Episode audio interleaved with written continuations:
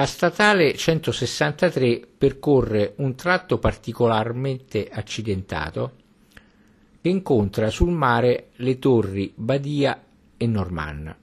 Si entra a, quin- a chilometri 15 in Maiori, Maiure, in Campano, comune della costiera amalfitana i cui abitanti si chiamano Maioresi e fa parte della provincia di Salerno in Campania si trova allo sbocco della valle dei Tramonti e come la vicina Minori alla foce di un torrente. I due corsi d'acqua, chiamati entrambi Regina, danno il nome ai due centri. Maiori, infatti, anticamente denominata Regina, fu detta Maior per distinguerla dalla vicina Minori, Regina Minor. minor. Il nome originario di Maiori, come quello del corso d'acqua che attraversa la città stessa, era Regina, derivante dal nome del Lucumone etrusco. Il Lucumone era il magistrato supremo delle città etrusche. Tale Lucumone la fondò. Solo successivamente, durante il dominio romano, per un problema toponomastico di confusione con la piccola e vicina cittadina di Minori, che aveva un nome molto simile, a Regina venne aggiunto l'appellativa di Maior, da cui, passando per Maiuri, deriverà l'attuale denominazione della città. All'altra cittadina, invece, venne aggiunto l'appellativa di Minor, da cui deriva l'attuale denominazione, denominazione di minori. La fondazione di Maiori, secondo la leggenda narrata dallo scrittore latino Plinio, vuole che la città discenda dalla dea Maia, il quale nome, tradotto dal latino, assume il significato di colei che porta crescita, oppure colei che è grande, in correlazione al nome stesso della città. Altre leggende dicono che a Maiori i greci avessero dedicato un tempio alla dea Boxturai o che Ercole fosse arrivato fino al Falerzio. Pare che nell'agro dove odiernamente trova spazio la frazione maiorese di Erchie sorgesse un tempio dedicato all'eroe.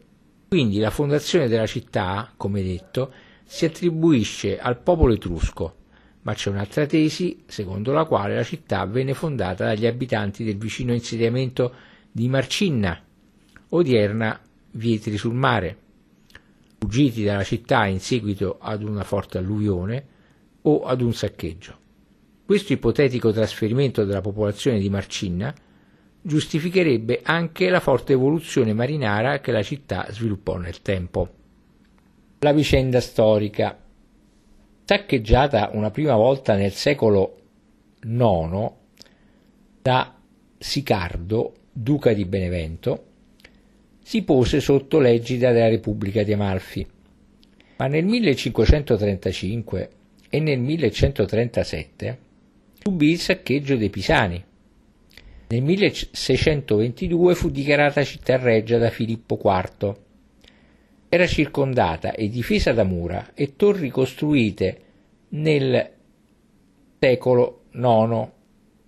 Restano come ruderi il castello di San Nicolò de Toro Piano, eretto nel 1400 dai Piccolomini e formato da cortine merlate con nove torri cilindriche, le mura del baluardo di San Sebastiano, le torri dei Saraceni, e di Milo al Casale.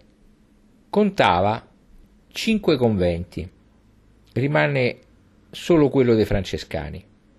Il 26 ottobre 1954 la parte centrale dell'abitato fu investita da un'alluvione che fece saltare la copertura del Regina Maior, provocando il crollo delle case adiacenti. L'aspetto moderno deriva dalla ricostruzione seguente oltre che dall'intensa speculazione edilizia facilitata dalla situazione orografica e dall'ampiezza della spiaggia, inconsueta nella costiera. Da vedersi è Santa Maria a mare, risalendo Corso Regina Maior, una scalinata di 108 gradini raggiunge questa chiesa che domina l'abitato con la grande cupola rivestita di, mattonelle, di mattonelle maiolicate.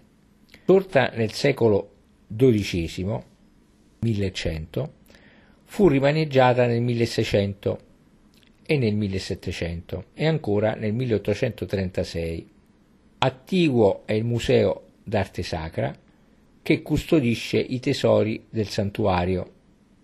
L'interno della chiesa è a tre navate, divise da pilastri e con ricco soffitto a cassettoni del 1500.